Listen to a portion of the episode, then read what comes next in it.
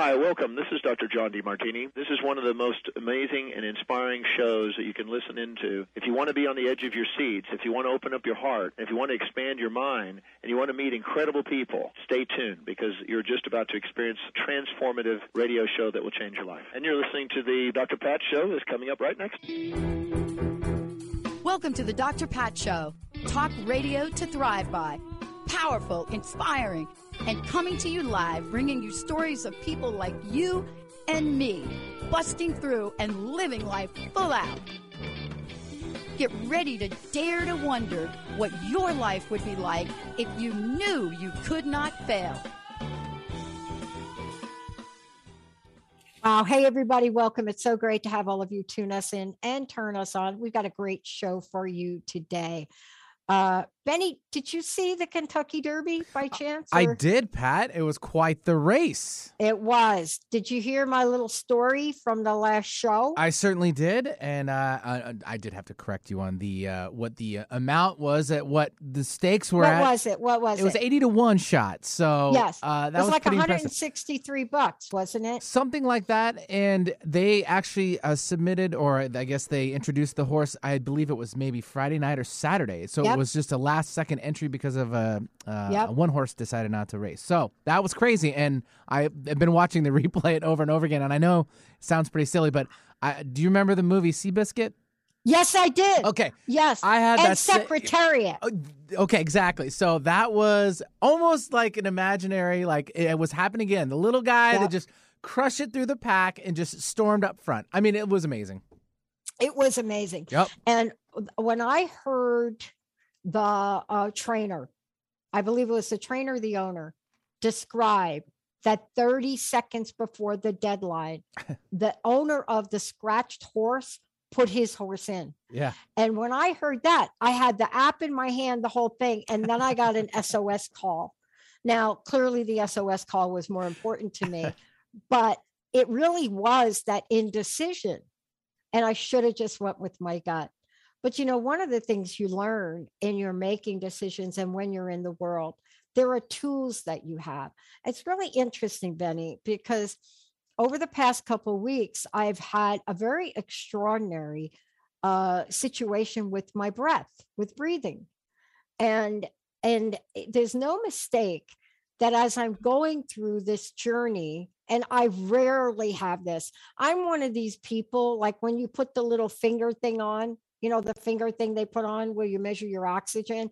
I'm like 99, 100, right? That's me. But I had this really interesting experience. And then I got this book because Linda, of course, beautifully scheduled Linda Star Wolf to join us here today.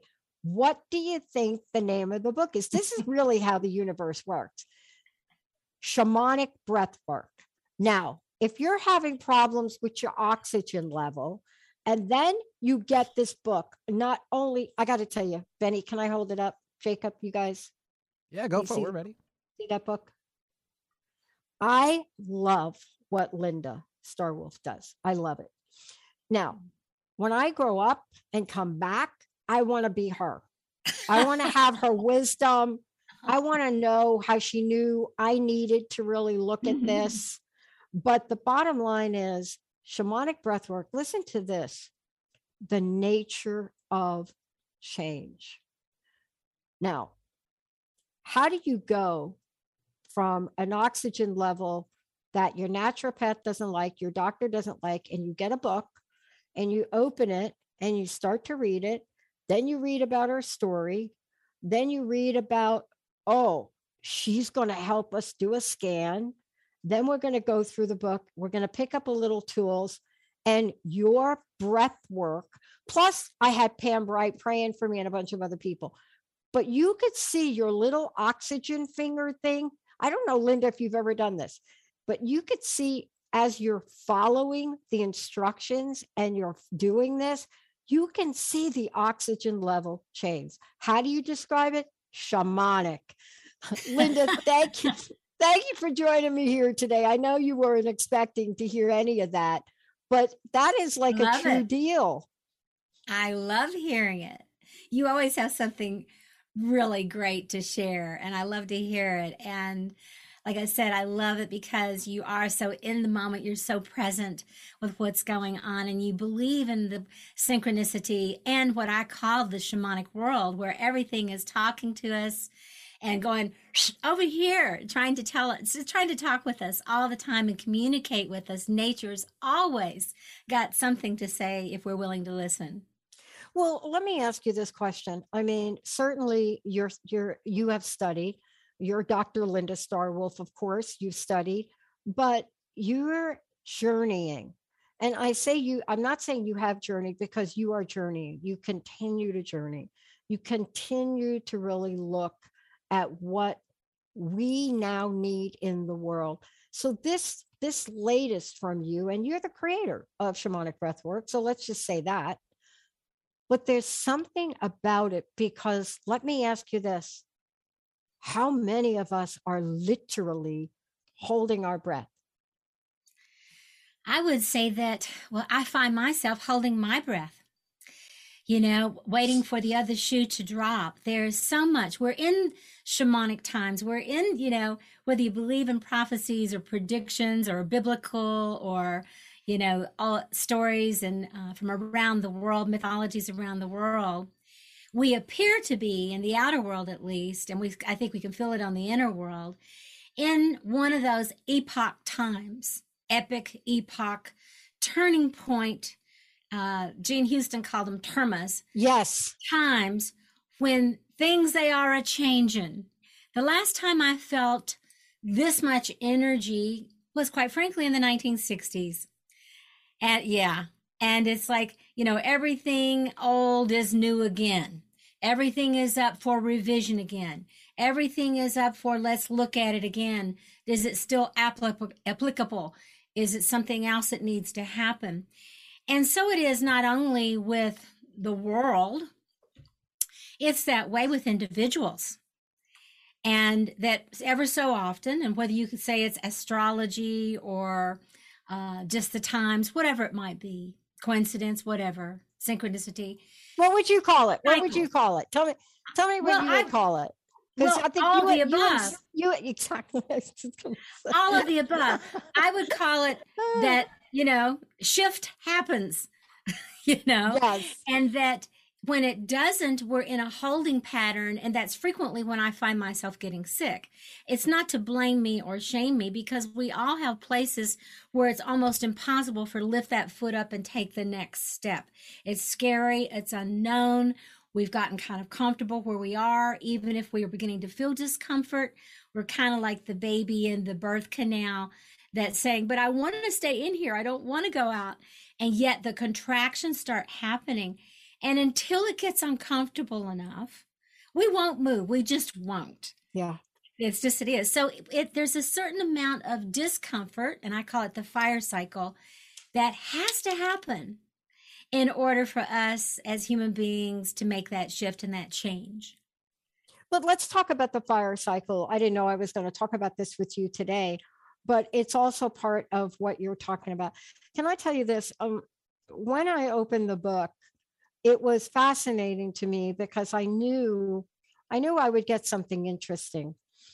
But what I didn't expect to get was chapter by chapter a call to action. Now there are a lot of books I could pick up. Um, but this this was different. I don't know if it felt different for you. I very, very different, but so, something here you have been called to bring forward.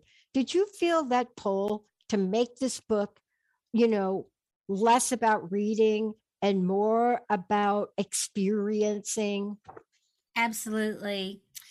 You know, with everything that has been occurring in our outer world, especially over the last, let's just say since to the end of 2019, okay? Yeah whatever whatever anybody feels about it thinks about it believes about it whatever everything has been about not being able to breathe from you know the pol- police with the the ne- uh, the knee on the neck of someone who couldn't breathe yeah, who died yeah. okay? yeah, my father who passed in 2020 he was a policeman so i have great respect for the police so it's not that. But people in authority having their knee on the necks of those who cannot breathe in many ways, in many different ways.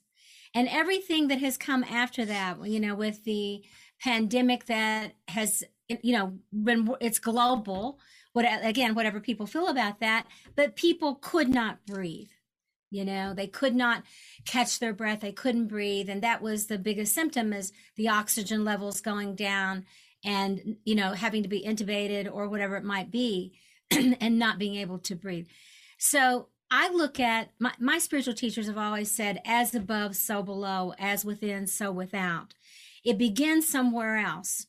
Now, whether you're a religious person or not, there is cause and effect. And when you begin to look at a world that can't breathe, and you know that the trees are being clear cut and the forests are being burned, and that it's getting more difficult for everything to breathe, there's a message in that that we've got to breathe we can do what? We can go without water actually for a, few days. We yes. can go without food for several days. We can go without sleep for several days. We can go with just about anything. And people have even fasted. Uh, Gandhi fasted on, you know, just water for 40 days. Yeah. We cannot go, but, but just about a minute or something. I don't even know what it is exactly, even with the strongest of lungs, without breathing. So the breath, more than anything that we do, the breath connects us to this body and to having the human experience. But we also know from spiritual traditions, from especially from the Far East, but to meditate, to pray, to take a deep breath, to slow down, that that opens up the psyche. It opens up other realms of possibilities for us. It alters our state of consciousness. So whether we hold our breath and don't breathe, or we breathe fast, or we use different breathing techniques, we are altering our consciousness. And it seems to be that our consciousness needs to be altered right now. It needs to be transformed in order to be able to see more clearly what's happening in our outer world and how am I a part of that and what's my part in it. Yeah. I love that we're talking about this because you just hit on about four or five things that I've been so struck by over the past weeks. It's almost as if I am going back to my younger years in what I'm seeing politically and kind of in shock in a lot of ways. And then I was reading in the book that you and I kind of had like those early years, like a little party hardy moments in our lives. but I think about those times. And when I think about party moments when I was a teenager, they're really different now. And this is what I'm struck by with the book and what I see as a call to action. It's as almost we have forgotten that journey, that 60s, 70s journey. And while it achieved so much, it created generations of what I call faux freedom because ah. it gave us the illusion that we were done. Now, there were some people that went way on. I know that myself, I was on the East Coast. I went to all of the Bella Abs with Gloria Steinem. And then with AIDS, the AIDS epidemic, living in the New York area, that was my thing. And then the 90s came and we were like, all good.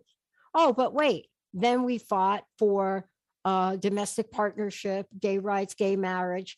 We did that a little bit more subtle, but the same momentum. And then we're done. And it's fascinating because I work with young women.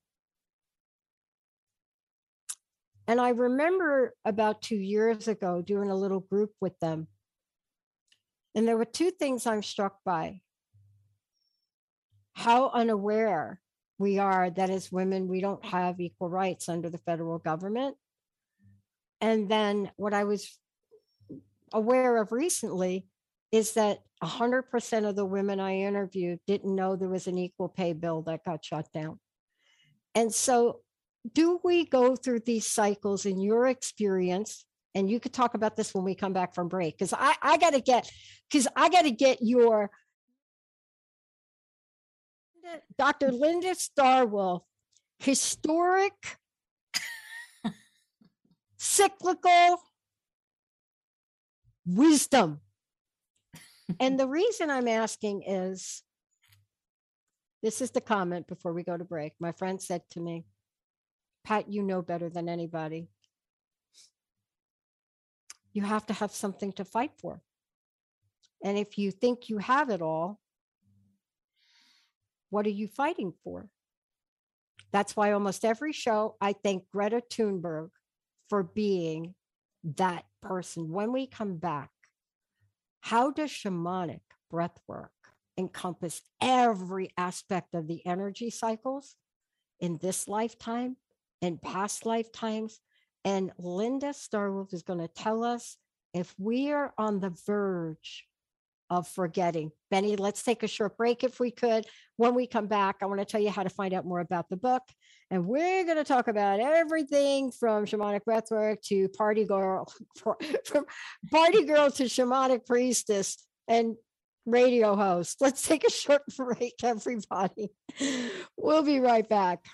Life can be demanding, but sometimes our wheels are spinning and we're too focused on making them turn to notice we're stuck in the mud. Tune into The Pause with me, Ellen Wyoming Deloy, every second and fourth Tuesday at 9 a.m. Pacific on Transformation Talk Radio. Learn how to stop, reflect, and start moving forward with intention. And if you're really looking to jumpstart your personal development, schedule a free coaching consultation with me at ellenwyomingdeloy.com. Know your own divine magic and extend peace and love to all with Reiki Master and author Brett Bevell. Brett offers empowering solutions with energy healing modalities, magical awakening, and psychic Reiki.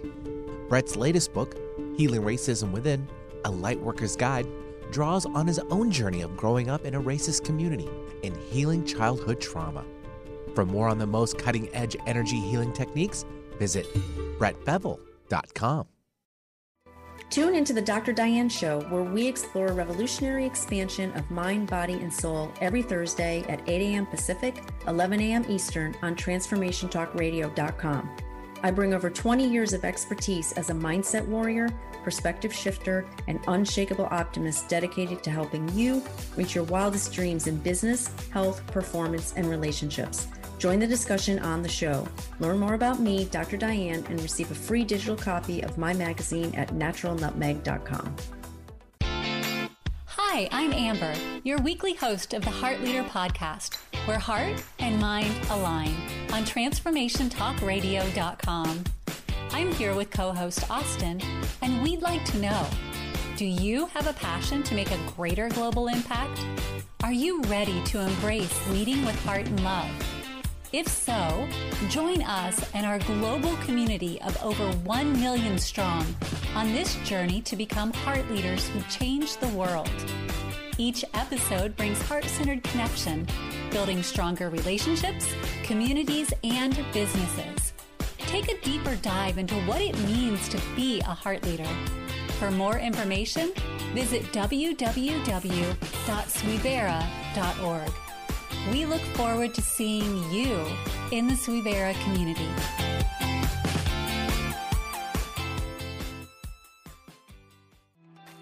Can you truly say that you know and love yourself?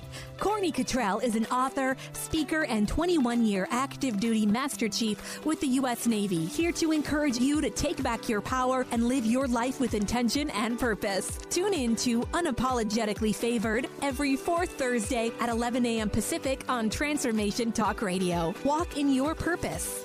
Visit unapologeticallyfavored.com to learn more about Courtney. Hey, everybody, welcome back. We're talking about shamanic breath work and so much more. For those of you out there, I just want you to know my very special guest today and the author of this incredible book is, as I said before, Dr. Linda Star Wolf. And I'm sure we have pictures of the book going up. Um, how can people find out about you? Can we take a moment and share the website and social media and also how they can get a copy of the book? Sure. Um, well, the best way probably is to go to the website, which is shamanicbreathwork.org. That's what I'm best known for. And it's pretty easy to remember, shamanicbreathwork.org. And you can find out pretty much everything there. And of course, I'm on social media and I have several pages on Facebook, Linda Star Wolf or Star Wolf and uh, Venus Rising, my organization, and Shamanic Breathwork. So I'm pretty easy. To, I'm pretty easy to find. yes, you are. Um, and as far as the book goes, you know, I yes. just um, go to Amazon. That's the best way. I mean, we ship people books and things, but it's easier, it's less expensive, and you know, this for me, it's mainly about getting the message out. So, yeah. And thank you for that. Um, during the break, I wanted to. Uh, I was telling you that I I've gone through the book, and I there was a couple of places that I've gotten to in the book, but this one in particular I think talks to where we left off before we went to break. And um, would you mind if I read it? Read it sure. out loud? Sure. And so in the chapter, the chapter is called The Alchemy of Frustration and Solitude. And I found something really interesting in here that I totally resonated with. And I think all of you will as well. I think you will all get this. And there's a, a couple of paragraphs. It starts with like this I'm giving birth to myself I am a mother and a midwife at the same time. Like many other women of a new earth, of a new humanity, of a new ancient way, the way of the soul.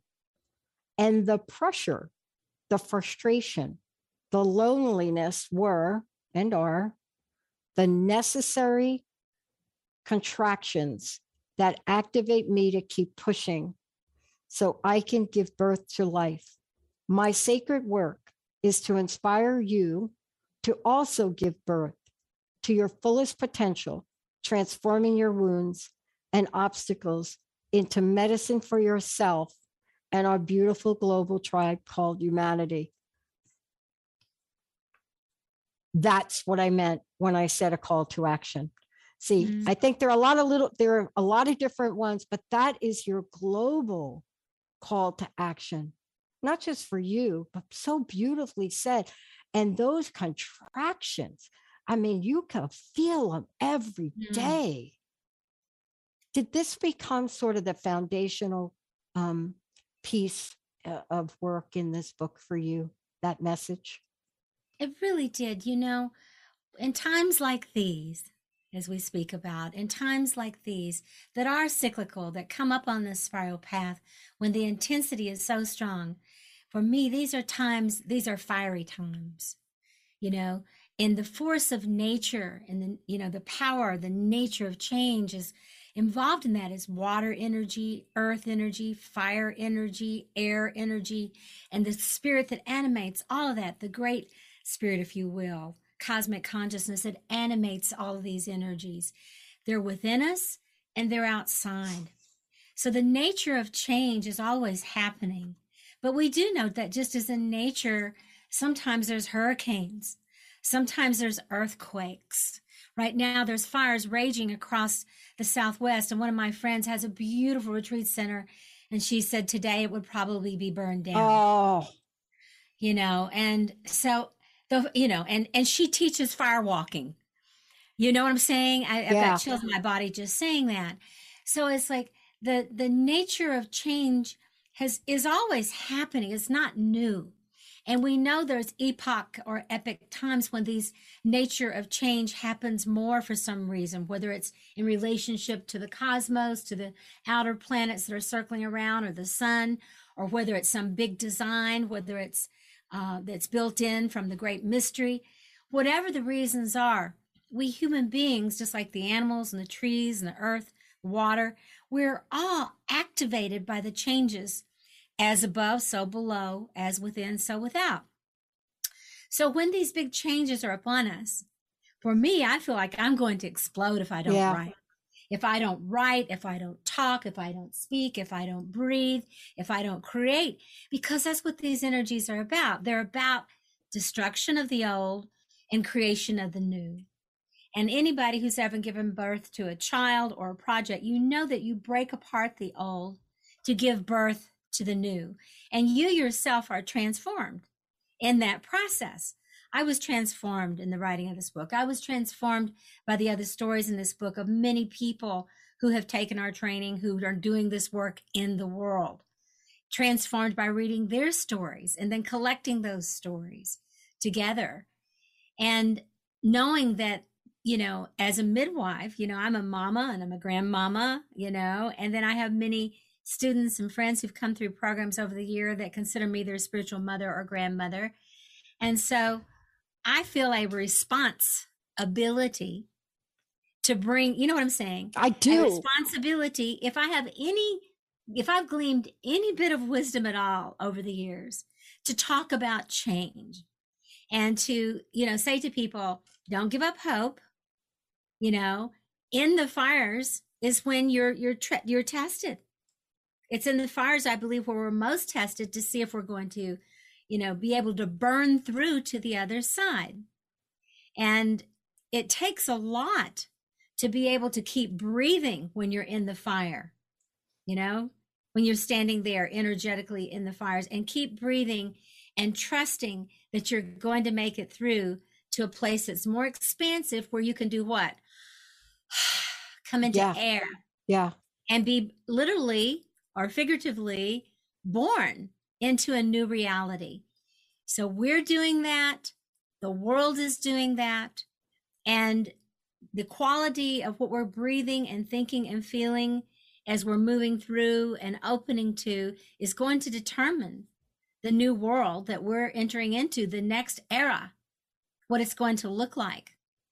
Yeah. Isn't that is it- may I ask also in the book is there's I got to very unexpectedly by the way, but it was great to get there.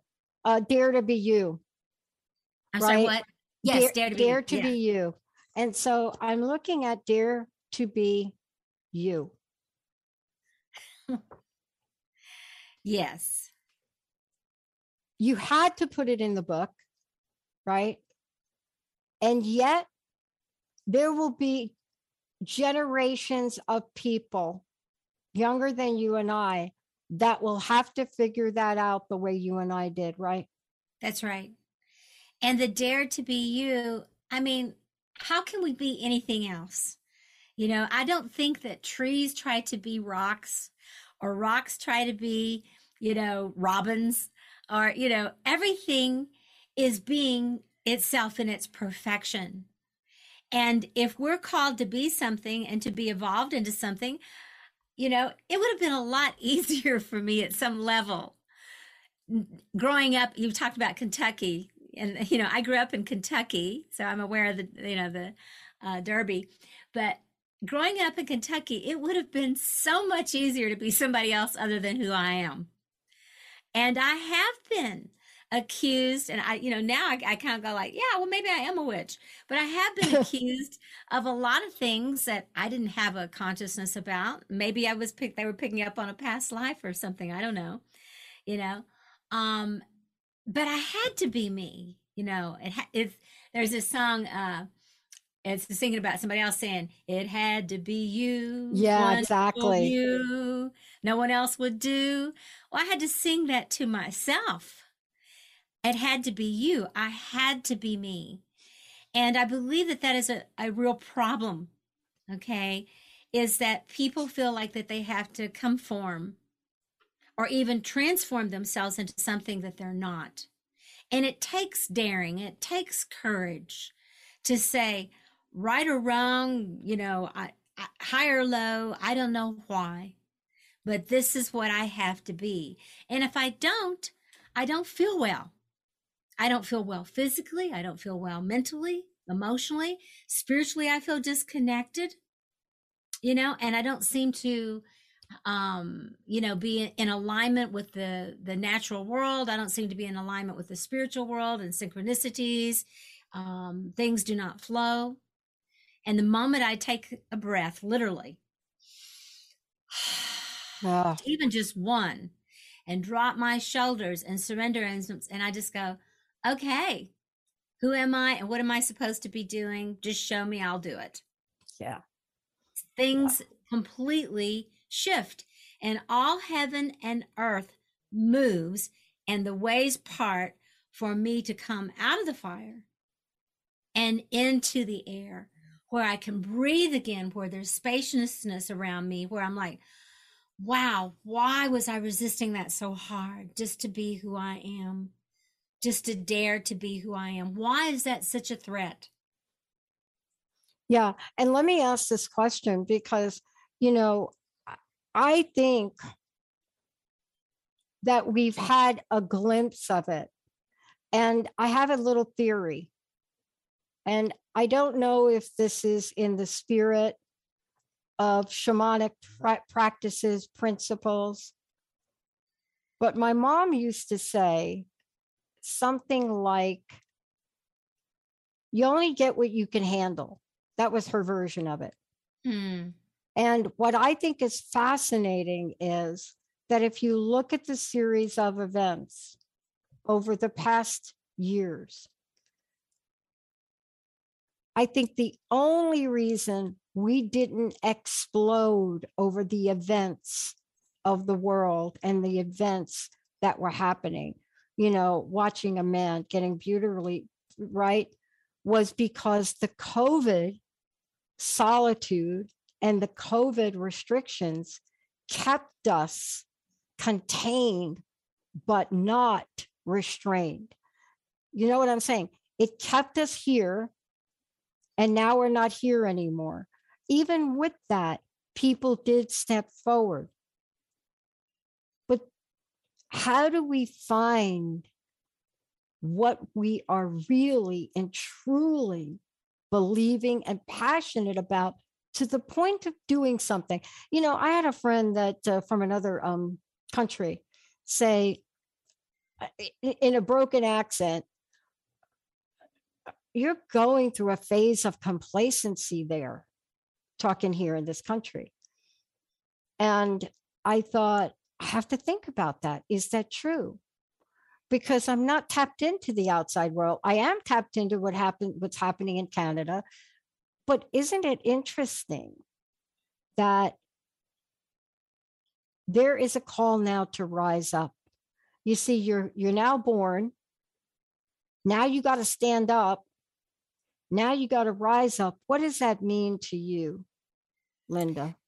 Well, you know, for one thing, I, I think that we have to take into consideration that our country is still a young country. Thank you. That's what okay. I said too. you know, yeah, I know. It's like, you know, wait a minute, just hold on a second, okay? Yeah, just back you know, up, buddy. We're not totally screw ups here, you know. It's yeah. like we, you know, we've done some good things, but but it's true. What we are a young country. Other countries have uh things have you know the the governments have risen and fallen and risen and fallen and risen and fallen and you know the religions have even changed in, in the countries and, and that sort of thing. And you know they're still fighting over borderlines with things about religions and things like that. But we're a much younger country. Now when i say that in respect and because i live just a few miles from cherokee in respect and honoring to my you know native brothers and sisters here in this country um, you know the the first peoples perhaps or some of the first peoples that were here they had a country.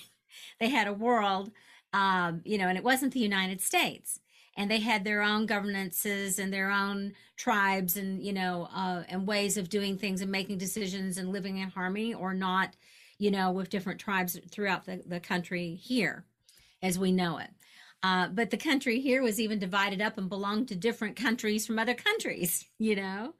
So the the country that we talk about now is the United States, which I'm not sure how united they've always really been. Oh, yeah. Okay. Yeah. And you know, people talking about secession all the time and have been especially in more in the last 8 or 10 or 12 years. Yeah. Okay.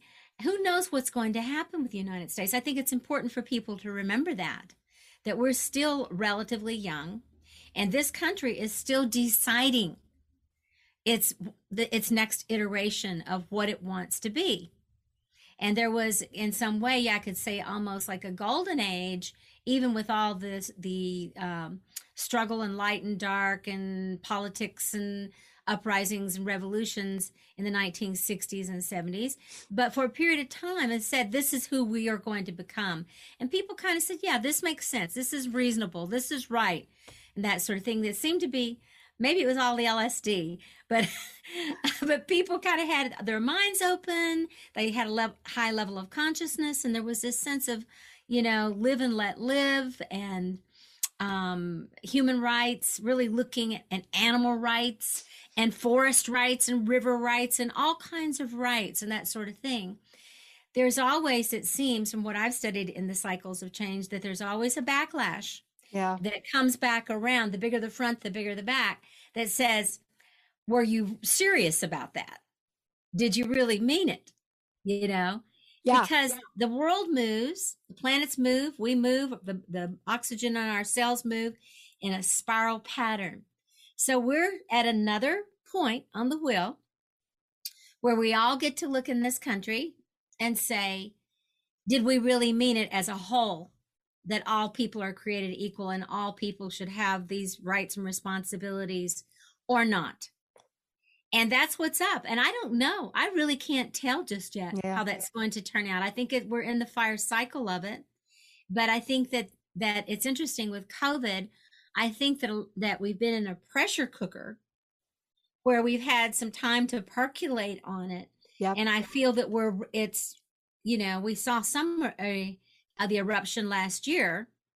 Okay, I think we're going to see more of an eruption, more fire uh, before we move into a place of coming on out into the air and that this is the new era that we're going to be in in this country. I have quite a few friends who've left this country. Yeah. You know, I have friends that went to Barcelona. I have friends who've gone to Mexico. You know, friends to Bali, and you know, I have a, a retreat home here in the beautiful mountains of Western North Carolina, and I just kind of try to live my life and live and let live up here, and you know, things are good. You know, Yeah. but I don't know what will happen with the world. I think you're I- right about this, though. And, you know, if we really stop to think about it, because, you know, when you talk with us about, you know, um, Venus Rising Association for Transformation, there's transformation, there's transmutation. And the way you just described this is beautifully because we forget. You know, I thought about South Africa the other day and i had to pinpoint the time frame because i lost sight of the time frame but it wasn't too long ago right that south africa was a very different south i'm not saying it's all perfect over there Right. i'm right. not saying that but it wasn't too long ago where that was an atrocity Yes. what was going on there was an atrocity. But that atrocity didn't pop up overnight. That was the boiling pot, the percolating, and the rising up. And we, like you say, within ourselves, there's the micro, there's the macro. I just wonder as I'm reading your book, and I'm reading, especially about, you know, before we talk about the great mystery, what it means about make a make a noise. And I'm thinking to myself, where's our threshold? You know, what is that breaking point? Because my mama is from the South Mhm. and she i got to tell you she would agree to you a million my my stepmama would tell you there is still a north and a south and she says we don't even know anything about the west forget those people she was like she was like there's a north there's a south but she was a very open progressive you know M- Mhm. you know my grandparents were great but she would always talk about that. She said don't live the illusion that you think everybody is okay with everybody. You have to be okay with everybody.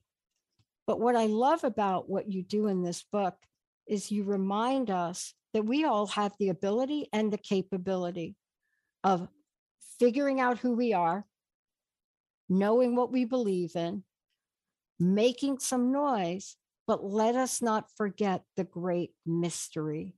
Mhm. Let us not forget more about how.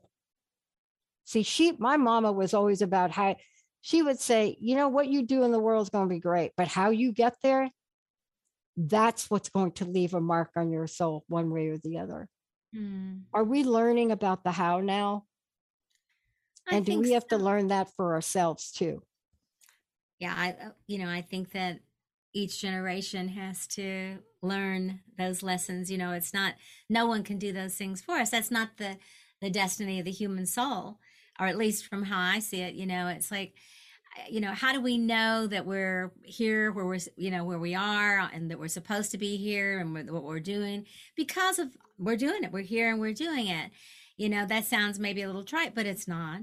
Uh-uh. You know, I, I, you know, I, I think it would be more arrogant to believe that there isn't um, a drama that's supposed to be playing out. That the, you know, than it would be to say, oh well, it's just all random. Uh, I think you know the humility is to say, you know, I really have this sense, you know, if we if we take a deep breath and go within, that as chaotic as things are, they are as they're supposed to be at this moment.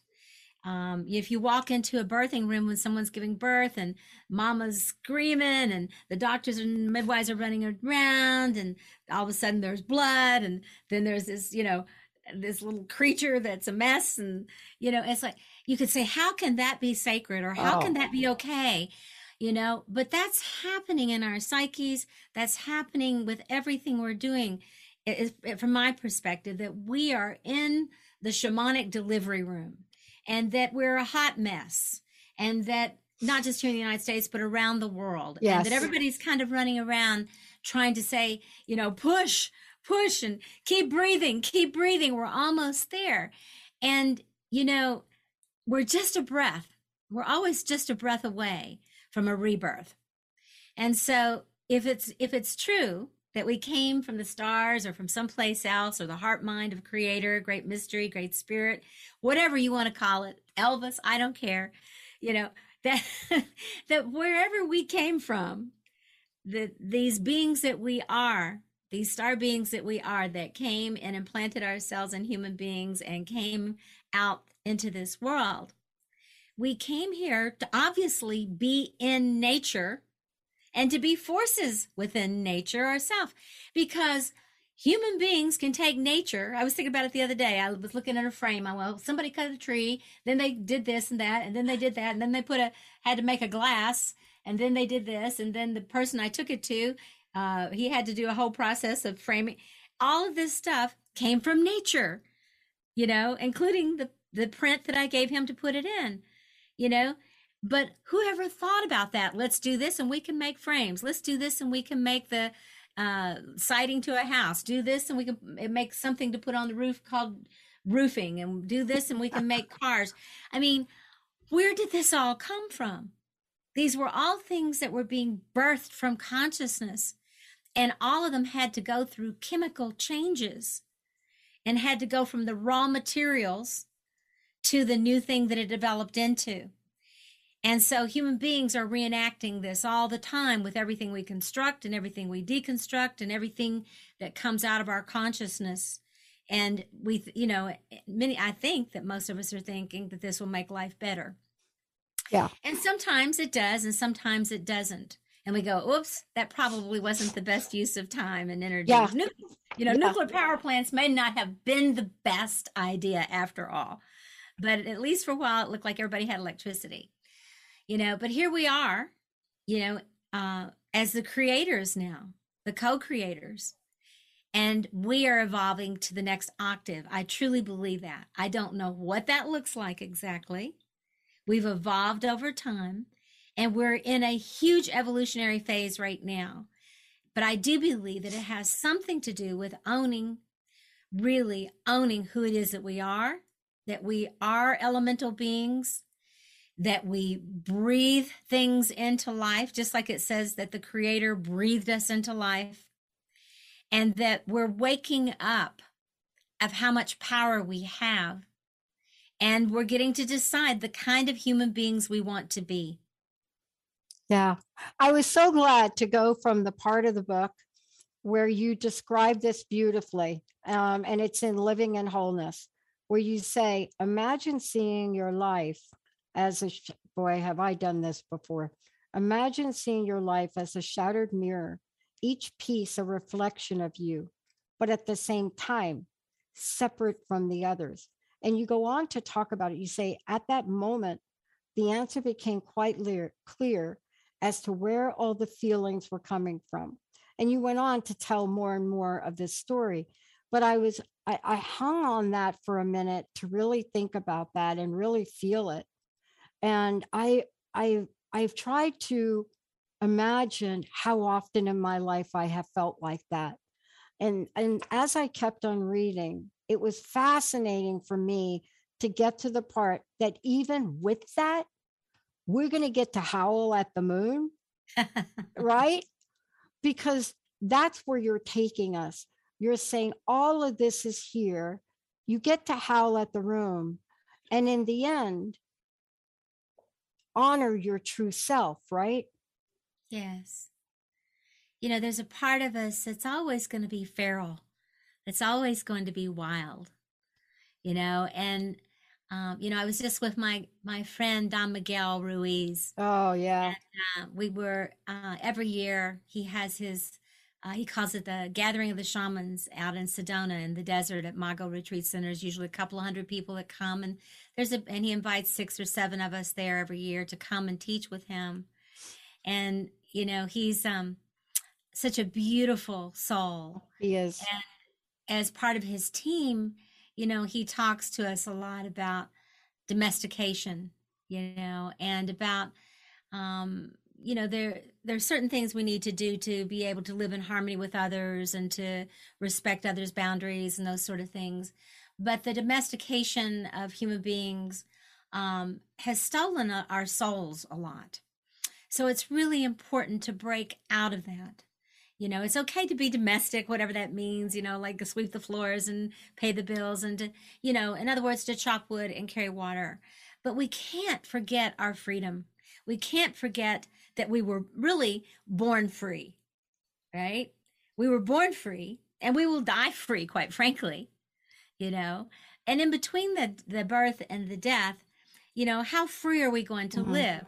And that doesn't be, mean, oh, I'm free to do whatever I want to do and not respect this person or that, or, you know, run over or impose on anybody, you know, anything else but there has to be an inner freedom to make the choices that we need to make for ourselves. And I think this is a big part of what we are seeing politically right now. Do human beings have the right to make decisions about their bodies, right. about their beliefs, about what they adhere to?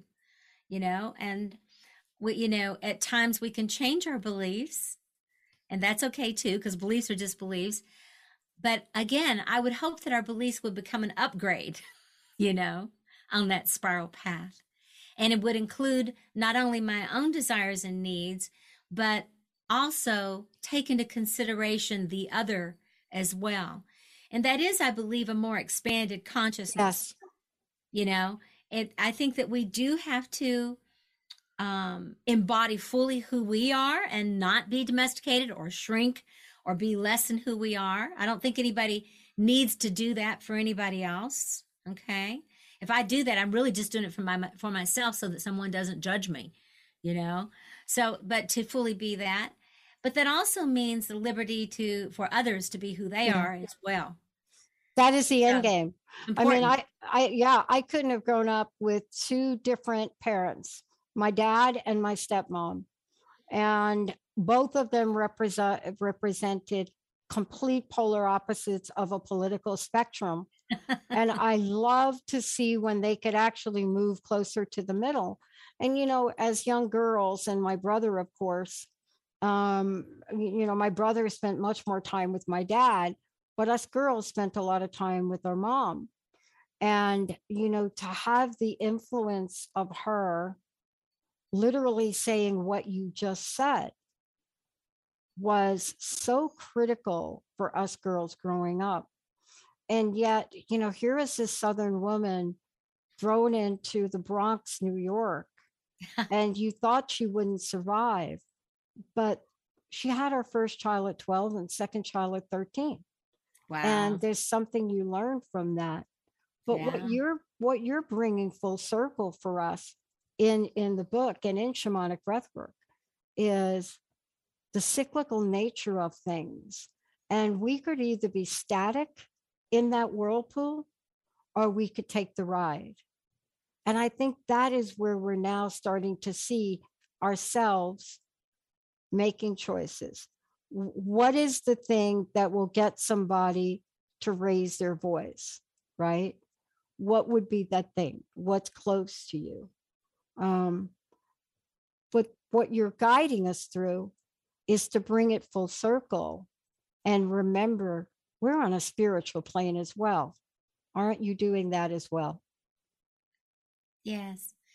You know, when something hits home for people, they begin to be more interested in it. As long as it's out there, it's not affecting them. You know, if it's not affecting me, I don't have to worry about it. But I believe that our consciousness is changing, especially when, you know, like with the pandemic, it's like, um, the, for me, the main awareness of that is how we were one planet.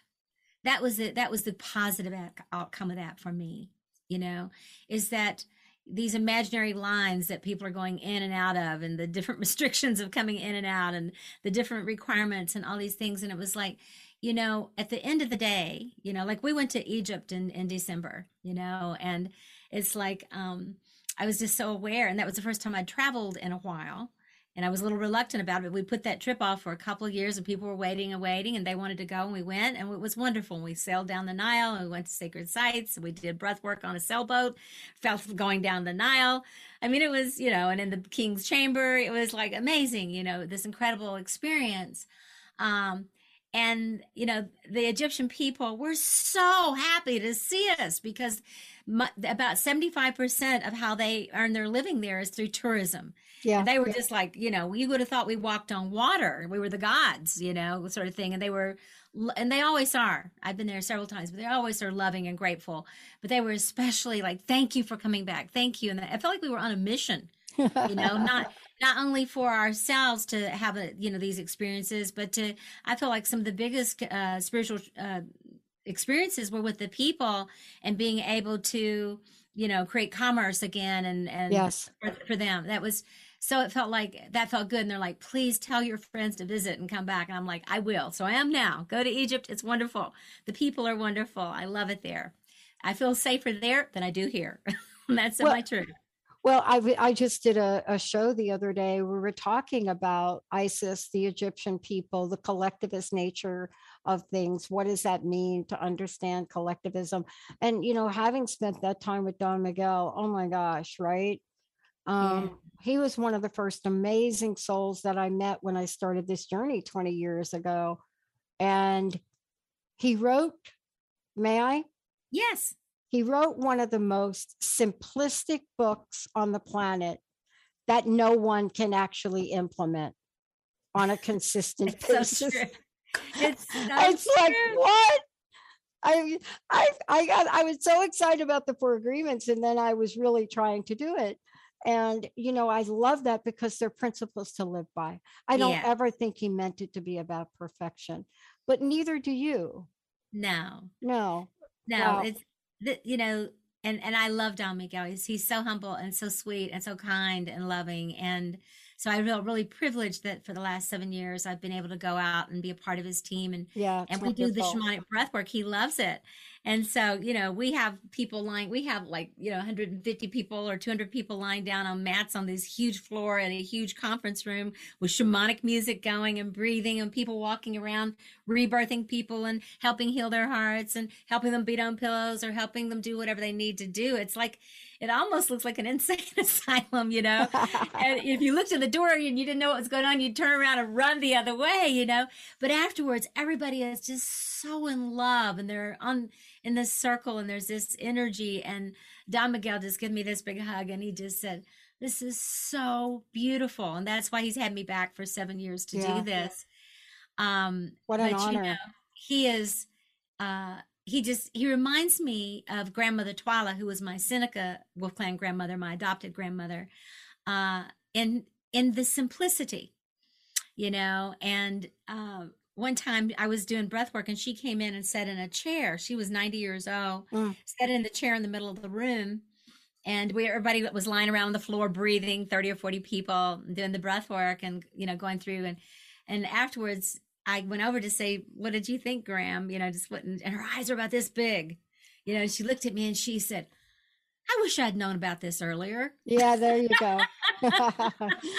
there you go. Well, yeah, uh, listen, Linda, thank you so much for for this body of work. Thank you for continuing, you know, the work that you do. Um, you'll have to come back because one of the things we didn't talk about that I wanted, you know, I needed a, a little bit negative, a little bit of time is spiritual torment, but you didn't leave anything out. Again, tell people how they can find out about you and how they can get a copy of the book. Thank you for today. Mm-hmm. And thank you, Dr. Pat. I know that you are um, dedicated on this path of transformation and helping our planet and doing your dharma in the world. So I just want to acknowledge you and thank you. I love it since the first time you interviewed me, all back when I was living in California. Thank yeah. you so much. uh, you can go to shamanicbreathwork.org